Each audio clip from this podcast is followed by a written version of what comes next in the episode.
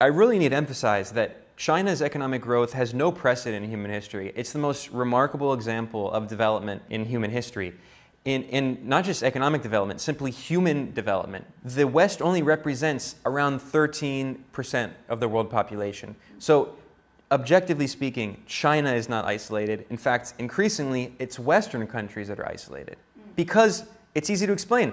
They're waging wars, they're imposing unilateral sanctions, they're bullying countries, they're lecturing countries. That's why it's become very common to hear diplomats in the global south say, when a Western politician visits, we get a lecture. When a Chinese diplomat visits, we get a bridge, we get a road, we get a hospital. So, Western politicians will fly to an airport in a global south country that was built by China. They will go on a road that was built by China. They will go into a big building that was built by China and then tell that official in Africa or Latin America or another part of Asia, they'll tell them, don't trust China. If you look at many regions around the world, the US is the one fostering instability, conflict, and even war, and China is encouraging peace. And again, it's simply because China understands that you cannot have economic development with instability and war. If you, if you are guided by capitalist interest, only trying to make profits, if big corporations control you, then okay, you will fuel these conflicts and then you can make a bunch of money profiting from the conflicts, like the US does, right? But if you look at it from China's perspective, which can actually have a government that acts in mutually beneficial ways, because it's not controlled simply by large corporations, it's controlled by the Communist Party of China, acting in the interest of the people of China, they can say things like, all right, let's sit down and let's talk about how we can both benefit. I mean, that should be how humanity operates. What's up, everybody? Welcome to Talk It Out with me, Li Jingjing. This show always tries to show you the different voices and stories from China and the rest of the global south. And today I have a special guest who is an old friend of this show. He appeared on this show many times and he's a online sensation. His show on YouTube, Geopolitical Economy Report, has 120,000 followers. I know his name is so popular that many people would love to meet him in person. He offers a very unique very important views on geopolitics. His name is Ben Norton, and he recently moved to Beijing. So, Ben, welcome to the show and welcome to Beijing. Thank you for that very generous, too generous introduction.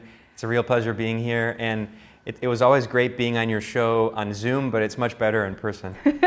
and I have to ask you a lot of people would be surprised that you are in Beijing. You are not just in Beijing for a few days. You actually moved to Beijing. You will stay here for at least one or two years. I mean, why? How come you make such a big decision? Last time I checked the Western media, like The Economist, China's economy is collapsing. And you moved to China? Well, I wanted to be here to see the collapse so I can report on it. No, I mean, obviously, that's ridiculous propaganda. We'll talk about that later. I mean, it's actually the opposite. One of the main reasons I came to China is I wanted to study the Chinese economy and the Chinese political model because it's, it's the opposite of collapsing. It's actually growing very rapidly, growing much better than any other economy in the world, including the Western economies, which are in fact, many of which are declining and in recession right now. So it's psychological projection, as they say, accusing your adversary of what you're guilty of yourself. But why I came to China, I mean, it's clear I wanted to get my own perspective on the ground. You know, you can read a lot about countries, you can watch documentaries, you can talk to people from the country, but nothing replaces going to the country, seeing it with your own eyes.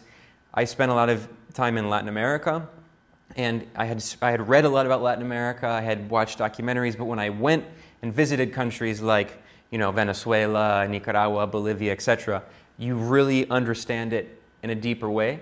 And in China, I also, the plan is to do a PhD as well. I was planning on doing a PhD in economics or political economy, and I didn't want to do it in a US university. I didn't want to do it in a European university. So I was like, I should go to China. I mean, not only does it have this incredible history and this economic model that I want to study, but I mean, China is an international, Beijing is an international hub, and there are so many professors and journalists and students and people from around the world. So I mean, I've been here for about a month, and I'm going to be here for several years. It's just the beginning. I'm, I'm learning Chinese slowly, but it's already been an extremely rewarding, uh, very rewarding experience. I mean, it's such a surprise to me that you will be here in Beijing and we can do this interview in person. And from the beginning of this year, 2023, I've been meeting friends from every country, from all over the world, uh, coming to China, coming to Beijing. Everyone is coming to Beijing. I think this is a reflection of the trend in the world now. No matter how the Western media try to demonize China, try to talk down on China, still you see people are genuinely interested in knowing the country. So they come here to see themselves. They don't believe the Western mainstream media anymore, right? That's absolutely right. And, and I would add, in particular, many people from the global south. There are not as many Westerners here as there used to be, at least that's what I've been told, but there are more and more people from other parts of Asia, from Africa, from Latin America. And it's very obvious. It's because they want to learn from China's incredible success, in particular economically. I mean, that's also why I'm here, again, to study the, that with Chinese economists, political economists, to understand, because I really need to emphasize that China's economic growth has no precedent in human history. It's the most remarkable example of development in human history.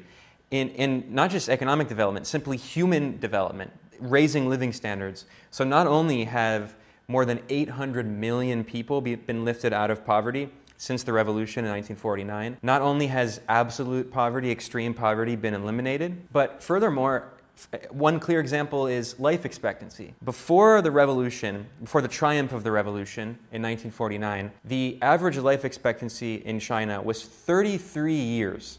The average person would die at just 33. I mean, I would be basically dead. So Th- that's incredible. Whereas today, the life expectancy in China is 78, which is higher than the United States. And in the United States, life expectancy is, is declining over time, whereas in China, it continues to rise. So many people from developing countries are coming here and saying that we need to learn from what China is doing. And of course, they're not believing the Western propaganda because they can see that the West is in decline. Even if you look at the global economy, China's economy now is larger than the US economy when you measure it at purchasing power parity, which is the real way to measure an economy. Because what a lot of economists do is they simply take the size of the economy and they measure everything in dollars, which is ridiculous because if you go out in the street, people aren't buying food and products with dollars, right? They're using their local currency. So when you actually measure what people can buy, the purchasing power in yuan, here in China, the economy is larger than the US economy when you measure it at purchasing power parity. The Chinese share of the global economy is increasing over time, whereas the US share is decreasing. And furthermore, when you take China not only as an individual country, but as part of a larger global south bloc, and if you look at BRICS, for instance, BRICS now represents a larger share of the world economy than the G7 countries, the old colonial powers. And once again, it's the same trend. The BRICS countries, their share of the global economy is increasing over time. It's already roughly one third of global GDP, whereas the share represented by the G7, the colonial powers, is declining over time and is already less than 30%. Like you mentioned, like BRICS, how important, how big BRICS is now. But it's just funny, uh, I think you saw that news as well, Financial Times, or which, uh, Bloomberg. Well, I forgot the which media. The headline is like China and China's Xi Jinping is backing out from the international uh, stage or diplomacy, which to me was hilarious because just a week, one week before they published the article, BRICS leaders just met in South Africa. Not only BRICS, those five countries countries from around the world came here. We also have new members. And uh, funny enough, they don't consider those countries, the global south countries, as the world. Yeah. According to Bloomberg, which will constantly publish these articles and other Western media outlets criticizing China, they acknowledge that more than 40 countries want to join BRICS. So if China is so isolated, why are so many countries asking to join this bloc? You mentioned that six new countries have been formally invited to join, and that's the beginning of expansion. And I mean, furthermore, not only was the BRIC summit held, but also the G77 plus China summit was held in Cuba, which there was very little coverage of in the Western media, but is very important. A lot of that media coverage recently was because President Xi and also President Putin of Russia decided not to attend the G20 summit in India for a variety of reasons.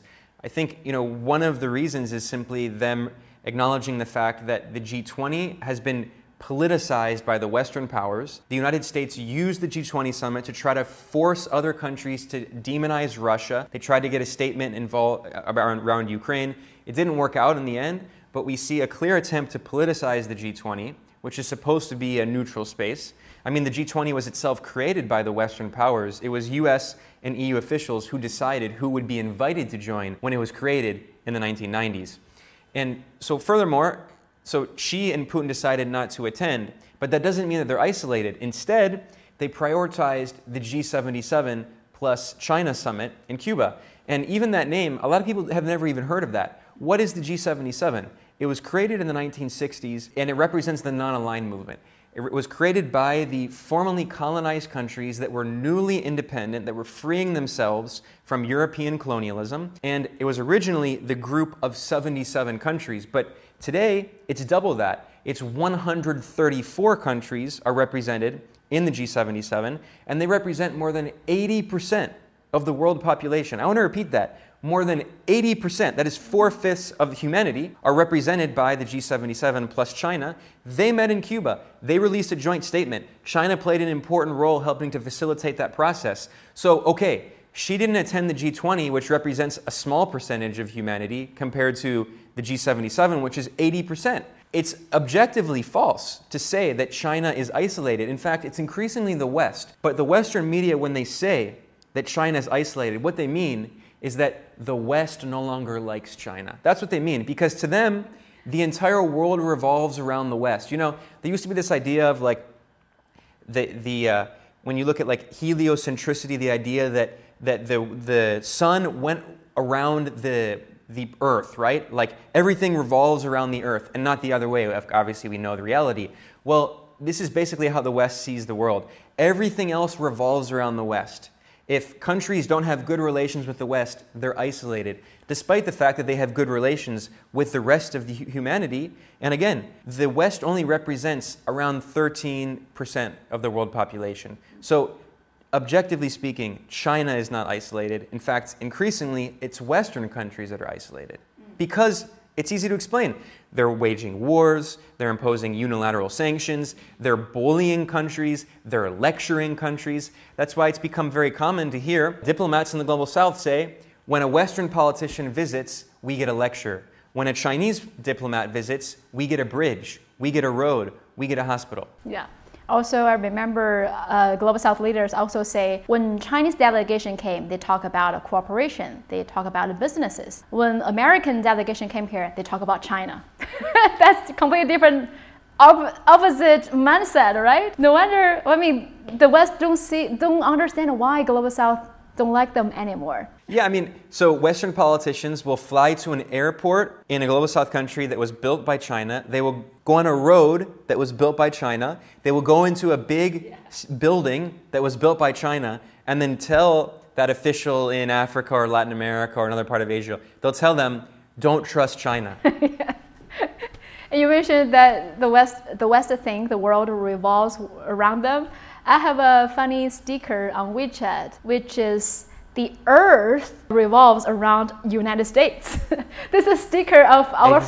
friends trolling themselves. But you, uh, speaking of the unilateral sanctions, we have to look at the recent big news because that probably going to change the world. Uh, recently, Venezuela's Maduro visited China. He visited not only Beijing but also Shenzhen, where Huawei was based. And Syria's Assad and his wife and his children also came to China having a wonderful time because everywhere they go, the Chinese people will give the warmest welcome to them. And I checked the Weibo, I still see the comments. All of them say, you know, the, the rose from Damascus will bloom again. All of them support Syrian people. They, they think they are tough people that can, you know, bravely uh, fighting with the United States sanctions, and uh, they suffered so much, and so they give them the loudest welcome, loudest shout to the athletes who played at Asian Games, the Syrian athletes at uh, Asian Games. I mean, finally, I think some country give them the welcome, the house hospitality that a head of a state deserve to get, and also the welcome to, to the people. I mean, th- these two incidents will have a huge impact on the global balance of power. How do you see how this will change uh, Latin America? How will this change global south? I agree. These are very important historic developments, and they also come right after another important development involving sanctions, which is China, Huawei specifically, basically proving that Western sanctions, US sanctions, are no longer really having much of an impact because now Huawei is developing new cell phones, eh, such high technology that are in many ways better or at the same level as the top level cell phones in the West and is now using advanced semiconductors. I'm talking about the Mate 60 Pro, which has 7 nanometer chips that the US tried to prevent China from getting by imposing sanctions. And now, in just a few years, Huawei and other firms in China have proven that the sanctions are no longer going to prevent them from developing. So that happened. Then Maduro came, and as you pointed out, it's important that Maduro didn't just come to the political capital, Beijing. He spent a lot of time in Shenzhen and other areas looking at technological development. And that's important because a lot of countries in Latin America and other parts of the global south really want to industrialize. They need to develop their own industries, especially in a country like Venezuela, which for 100 years has been a petrostate. It has nothing to do with Hugo Chavez. It was before he was born. It's been a country that's been completely dependent on simply extracting and exporting oil. And that's not, in the future, that's not a, a sustainable model. They need to find new ways to diversify their economy. So naturally, he's asking for, a, for help from China, and it's not just it's win-win cooperation. It's, it's, not just one side that benefits. And Venezuela wants to develop economically, and Syria wants to rebuild. You cannot see a more different response because the United States has quite literally said, U.S. officials have said, they don't want Syria to rebuild. They have said that publicly. So um, the current head of the Pentagon's Middle East desk, the Pentagon is the Department of Defense in the U.S., the head of the Middle East desk is this essentially war criminal named Dana Stroul. And she headed the Congressional Syria Study Group. In this, this was a comprehensive study they did over the war in Syria, which is still going on. Technically, the fighting has largely ended, but the U.S., through sanctions, has been suffocating the Syrian people. And the illegal unilateral sanctions that the US and also the European Union have imposed on Syria have resulted in hyperinflation, an economic crisis, a shortage of goods like oil, for instance, because the US is militarily occupying the oil fields in Syria. And you can go online and you can find video footage of US soldiers with US flags and armored vehicles occupying Syria's oil fields. I mean, this is neocolonialism. They're also occupying the wheat fields, the wheat rich region. So they're starving the Syrian government of revenue it needs to rebuild and starving it of food and oil. So there are huge oil shortages. There are very long lines to, to get gasoline in, in Syria. The West has been waging medieval siege warfare against the people of Syria. Not just the Syrian government, the people of Syria. We're talking about millions of people suffering. The US government conducted a study group led by this official, Dana Stroul, and then she published a report on it. And in, in an interview, she explained what the US strategy was for Syria. And she said this publicly. She said, one, our goal is to prevent Syria from rebuilding. We want to use sanctions to prevent Syria from being able to import the materials that it needs, from being able to import the skilled labor it needs, etc., to train people to rebuild. So, quite literally, the US goal is after helping to destroy Syria, keeping it in rubble. They don't, I mean, imagine how sadistic and, and cynical that is. Furthermore, she said that we own, this is the, the head of Pentagon, of Middle East policy at the Pentagon. She said, we own the oil in Syria. That's the term, the language she used. We own it. We own one third of Syrian territory, is what she said. So these are essentially neo-colonialists. Compare that to what China said to the Syrian government. We want to help you rebuild. We can do this in a way that is win win cooperation. You will benefit, we can also benefit.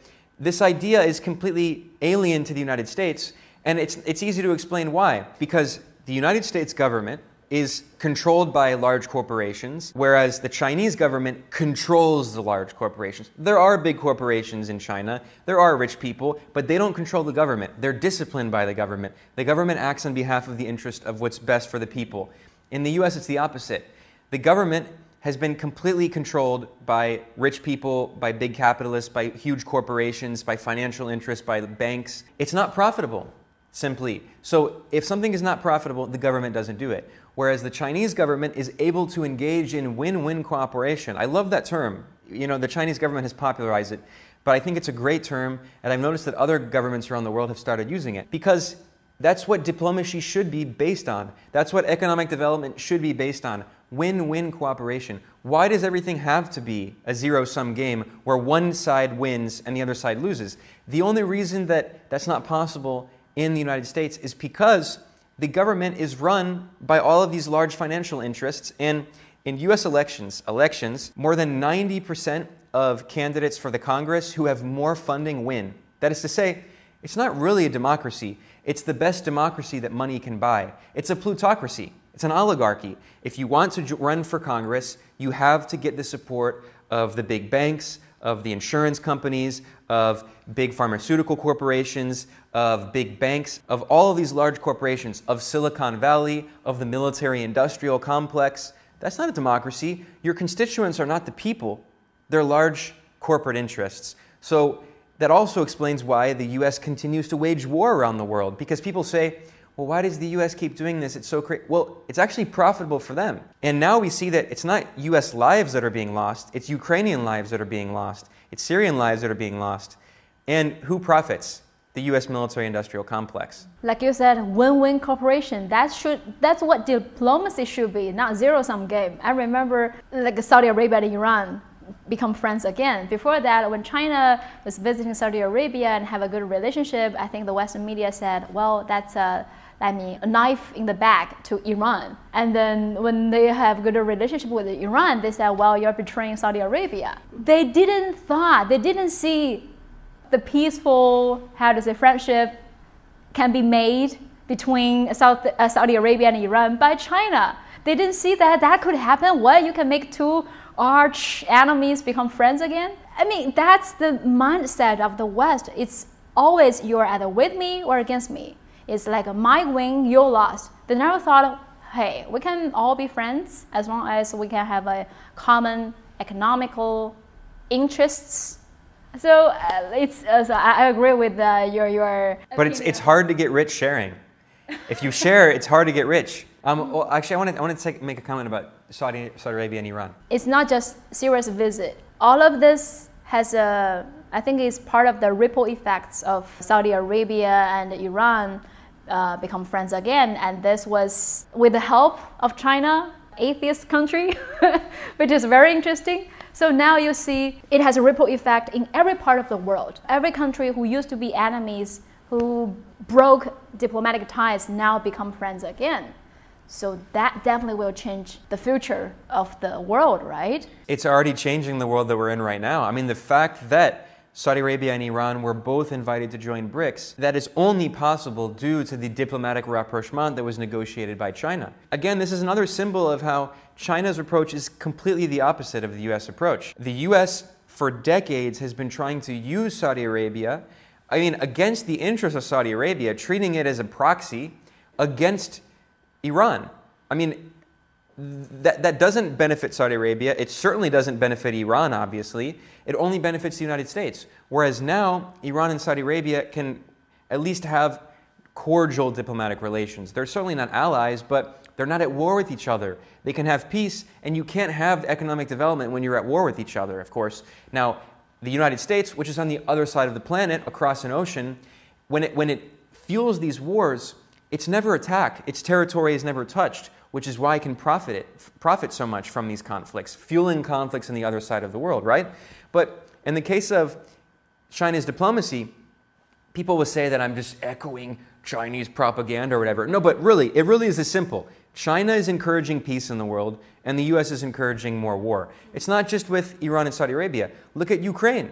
The US constantly says the only solution is a military solution. The European Union says the same thing. Joseph Borrell, the head of foreign policy, when he's not claiming that Europe is a great civilized garden and the barbaric hordes in the global south are the jungle. jungle, when he's not saying that, he's saying that the only solution to the proxy war in Ukraine is a military solution. Whereas China and also Brazil and some other countries are saying we want to negotiate a peaceful resolution. We want a diplomatic settlement. The US is fueling this conflict with more and more weapons, higher and higher levels of technology to, that are better at killing people. That's not going to bring about peace. So, again, if you look at many regions around the world, the US is the one fostering instability, conflict, and even war, and China is encouraging peace. And again, it's simply because China understands that you cannot have economic development with instability and war. If you, if you are guided by capitalist interest, only trying to make profits, if big corporations control you, then okay, you will fuel these conflicts and then you can make a bunch of money profiting from the conflicts, like the US does, right? But if you look at it from China's perspective, which can actually have a government that acts in mutually beneficial ways, because it's not controlled simply by large corporations, it's controlled by the Communist Party of China, acting in the interest of the people of China, they can say things like, all right, let's sit down and let's talk about how we can both benefit. I mean, that should be how humanity operates. But again, I mean, according to the US, that's communist propaganda because sharing is considered bad basically in the US because it's how, how do I get rich? That's the way they think about it. How can I become a billionaire? That, that's, the, that's the philosophy. And when China promotes peaceful resolution for the Russian Ukrainian conflict, they say China is supporting Russia's war. I mean, there's a peaceful resolution. How, how is that China supporting a war? And who is really supporting a war when you keep sending weapons to a country? I mean, you keep giving your friends who are fighting with a knife. Is that the way to deal with conflicts? Your friend is fighting with a knife and you give him an, an assault rifle and like he's fighting it instead of trying to solve the conflict. It's like, yeah, just shoot a bunch of people. Yeah. And we are the ones, if we pointed out, for example, NATO's role in the whole incident, and we were being labeled as sneakiest Russian propagandist, as the article on Daily Beast wrote. I said truth. I said real things happen in the world, and somehow you're supporting the war. You're Russian's propagandist. That's how narrow-minded the mainstream Western media are now. They cannot accept a different opinion, even though they keep claiming they are the freest democratic institutions in the world. You can say anything, but then, especially if you look at the opinion section on New York Times, it's horrifying to me. What are the headlines? We need to bomb Iraq. uh, uh, bomb Iran. No, no, no. We need to bomb the DPRK. No, we need to bomb Syria. No, no, no. We need to bomb all of them at the same time. That's what the debate is. It's which country should we attack, and the debate is about which country and how we should do it. Some people say, no, no, no, that's the wrong country. Instead of, instead of attacking Russia, we should attack China. No, no, instead of attacking China, we should attack Iran. And then some people say, well, I agree we should attack Iran, but instead we should attack it in this way. And they're like, no, no, we should attack it in this way. That's, that's the limit. That, that's the great, uh, you know, the spectrum of voices that are allowed in the US media. No anti war voices. It's what war should we wage and why and how? And only Russia's war can be criticized. Thomas Friedman, who is a New York Times columnist, has supported every single US war the war in Iraq, the war in Libya, etc. And he just wrote an article. And the headline is something like, How can a superpower deal with a state run by a war criminal? And had a photo of Putin. And it's just like, wait a second. How can a superpower deal with a state run by a war criminal? You have supported every single war in the United States. This you're you're describing your own country, but they're so oblivious. And again, this shows that they really do think that the world revolves around them. That's why when they see countries like China or other countries or Russia, they say that they're isolated. But then you look at UN votes and you see that the countries representing the majority of the global population are neutral or they even support them. Or you look at their trade agreements. And what actually is happening is that the West is losing its hegemony. And for them, that means the end of the world. Because they see the entire world as revolving around, around them. So if you're not friendly with the West, you're isolated, even if you have good relations with countries that represent the majority of humanity. Wow, very interesting conversation with you all as always. But uh, since you're in China, I'm wondering what's your goal in China? What are you looking for? What, what you want to get from the experience in China? Well, I want to meet a lot of a lot more Chinese people to understand how they think about these conflicts that are happening in the world and the role that China can play. I think there's what's interesting is there also is kind of a political evolution happening, and a lot of people in China increasingly are, you know, they're also seeing all these things that are happening and becoming more and more politically involved and anti imperialist and, and interested in helping to build this new international movement against imperialism and neocolonialism. I mean, we can see that very clearly. In Latin America, that is definitely happening as well. And you know, there was this period in the 1990s and 2000s, we were told it was the end of history. US neoliberal philosophers like Francis Fukuyama said that Western style liberal capitalist democracy was the final mode of human development, that there would be no other models. And a lot of people internalized that. Even in global south countries, there were a lot of people who thought that basically they just needed to emulate the West. And now more and more people are saying that no, that is not the future. A lot of these Western countries are in decline. Not only are multiple European economies entering recession, but we see mass deindustrialization, we see political instability and the rise of far right and even fascistic movements across the West. And you could say that in many ways, many Western countries are going back to the dark ages. I mean, it's really scary, honestly, seeing what's happening. And then you start thinking that maybe, you know, the 1930s in Europe was not, you know, some crazy, random, eh, you know, incident that would never be repeated. I mean, what Europe, fascism in Europe was exactly what Europe did to the rest of the world. European colonialism was fascism for the people in the colonies. And now we see that the Western capitalist economies cannot, they cannot grow without exploitation of the global south. Their economic models were fundamentally based on imperialism. And now that global south countries have finally been able to exercise sovereignty and have finally been able to develop slowly, I mean, they're still in the process of developing, it's a long process, and Western economies are in decline, you have the rise of these fascistic movements saying the solution is bring back blatant colonialism. We have to recolonize the global south because that's the only way we can get rich. Seeing that happening, it's so blatant. The blatant racism, the US president saying that you know, Mexicans are, I won't even say what it is because it'll be, this video will be censored or whatever. But, you know, like, I mean, just the dehumanization Donald Trump referred to the vast majority of countries as S-hole countries, saying that they're just garbage, they're not worth it. I mean, that's the way a lot of, I mean, that's, of course, the impolite way of saying it. But then you look at Joseph Borrell, who's a great, Borrell is a great, you know, enlightened Western liberal, and he says jungle and garden. So he's not as blatantly racist, but it's still obviously racist. I mean, maybe he sounds more polite than Donald Trump, but a huge part of the ruling class in these Western countries believes that. And a lot of people, average people, don't believe that necessarily, but their governments are completely undemocratic. And I think there is the possibility of political change in these countries. But the problem is that the political system is so undemocratic and it's so controlled by large corporate interests, by oligarchs, by billionaires, that there isn't actually the space for the kind of transformative change. And what we're actually seeing is that the billionaires the big corporations would rather go back to fascism than have transformative change. So, I mean, the old socialists in the 20th century, like Rosa Luxemburg, they used to talk about, they, were, they used to say that there are two paths socialism or barbarism. And what we're seeing really is the return to barbarism. And China is showing that there is a new path, a path of socialist development. It's a different path for different countries. It's not trying to impose the same model in every country. And what I want to learn also and that's why I want to do a PhD here in focusing on economics in particular, is I want to learn in particular what different Chinese economists, political economists, politicians see as the path for development. Because clearly China is also going through a kind of transition moment, right?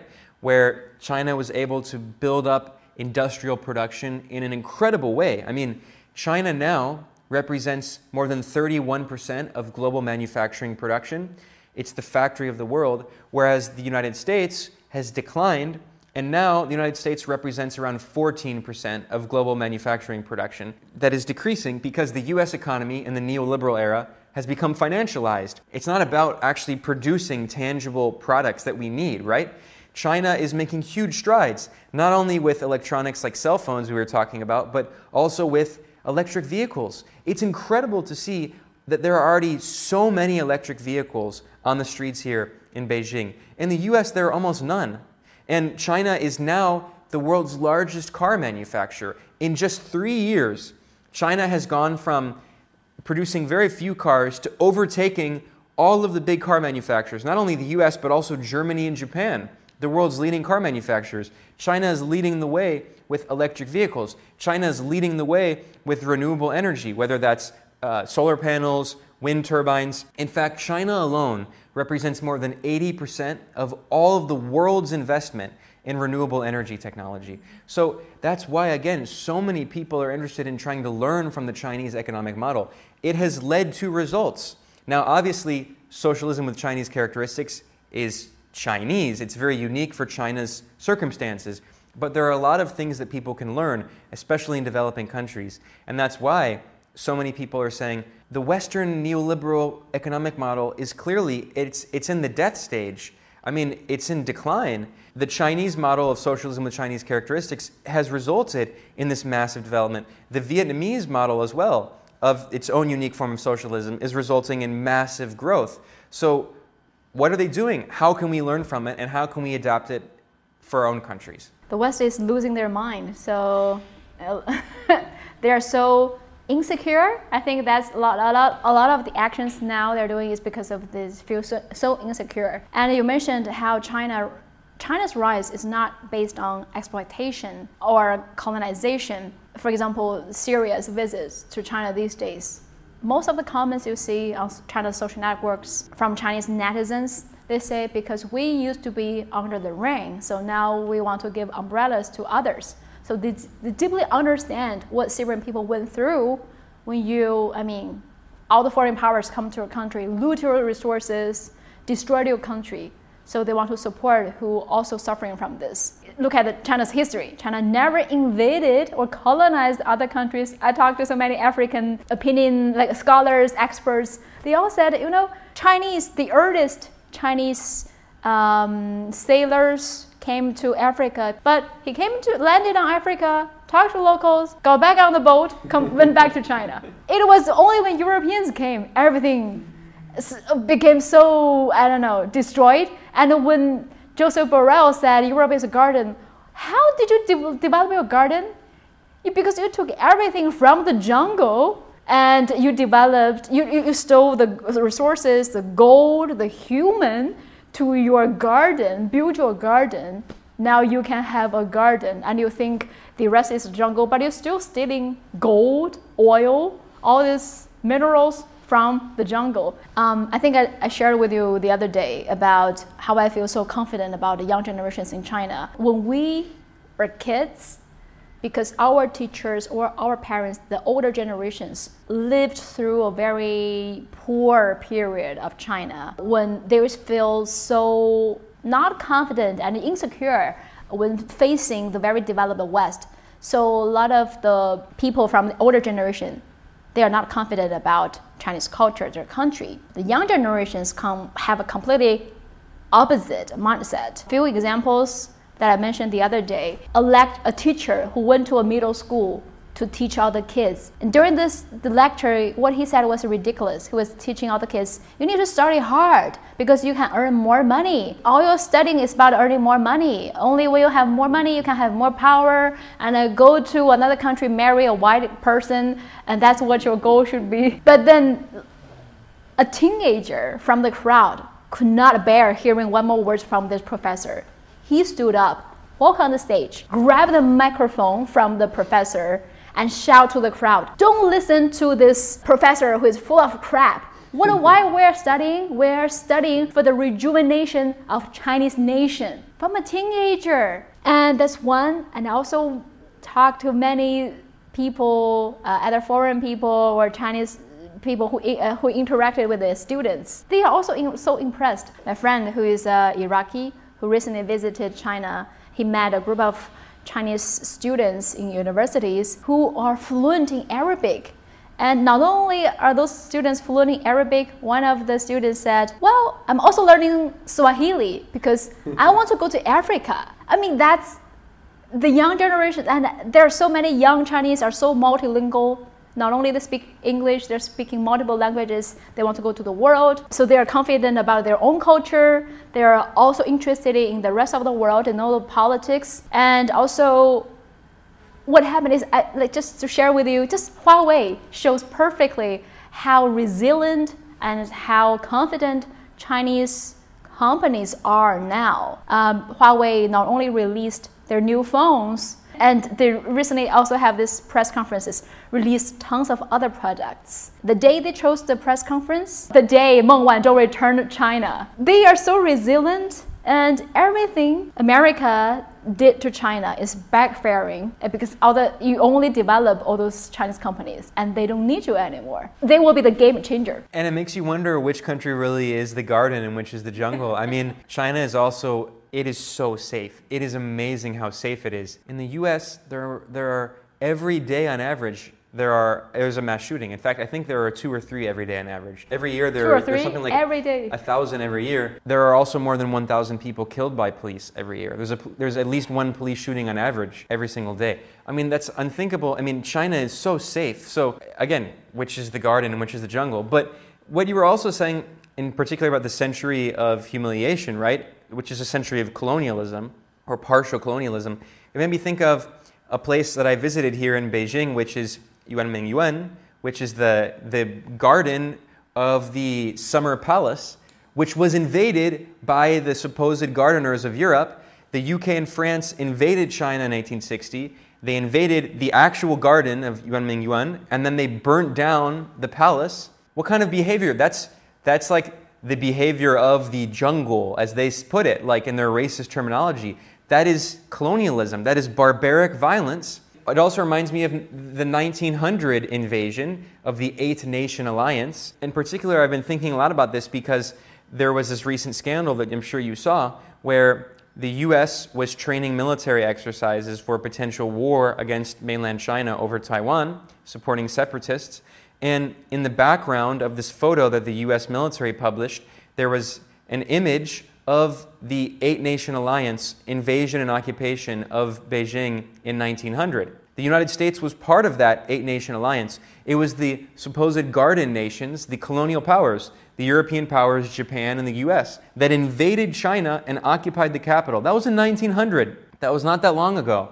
So which, which country still acts like the jungle, the country that invades nations all around the world? The US has been at war for my entire life. The US has been at war for the entire lives of my parents, of my grandparents. This is a country that is constantly at war. That is the actual behavior of the jungle. I mean, I even, obviously, I hate this whole racist jungle garden thing. I mean, we should get rid of that terminology. But if you want to use that terminology, the US is much more jungle like. Just the fact that, as you mentioned, that China has been able to develop in this way without imperialism, without colonialism, is a testament to that fact. And again, it's also a testament to one of the victories of the Chinese Revolution and how the capitalist countries in the West they developed not simply through the free market and hard work, it was through colonialism. And China has shown that countries can develop by not engaging in imperialism through a unique socialist model, which is again why so many countries in the global south are trying to learn from China. They're not trying to learn from the West because they don't want to just invade the rest of the world, pillage the rest of the world, and take their natural resources, which is what the Western powers did. But when people like us, like me, uh, like the young generations who are proud of our culture, proud of our country, and defend our country in facing I know all those lies from Western media and politicians, we're being labeled as ultra nationalistic, aggressive. I got these labels. I got those labels from different media and some people. You're you're just uh, ultra nationalistic, aggressive. All those words being put up. You, you know what's ultra nationalistic? U.S. politicians saying repeatedly, not just Trump, not just Republicans, Democrats we are the greatest nation in the history of humanity.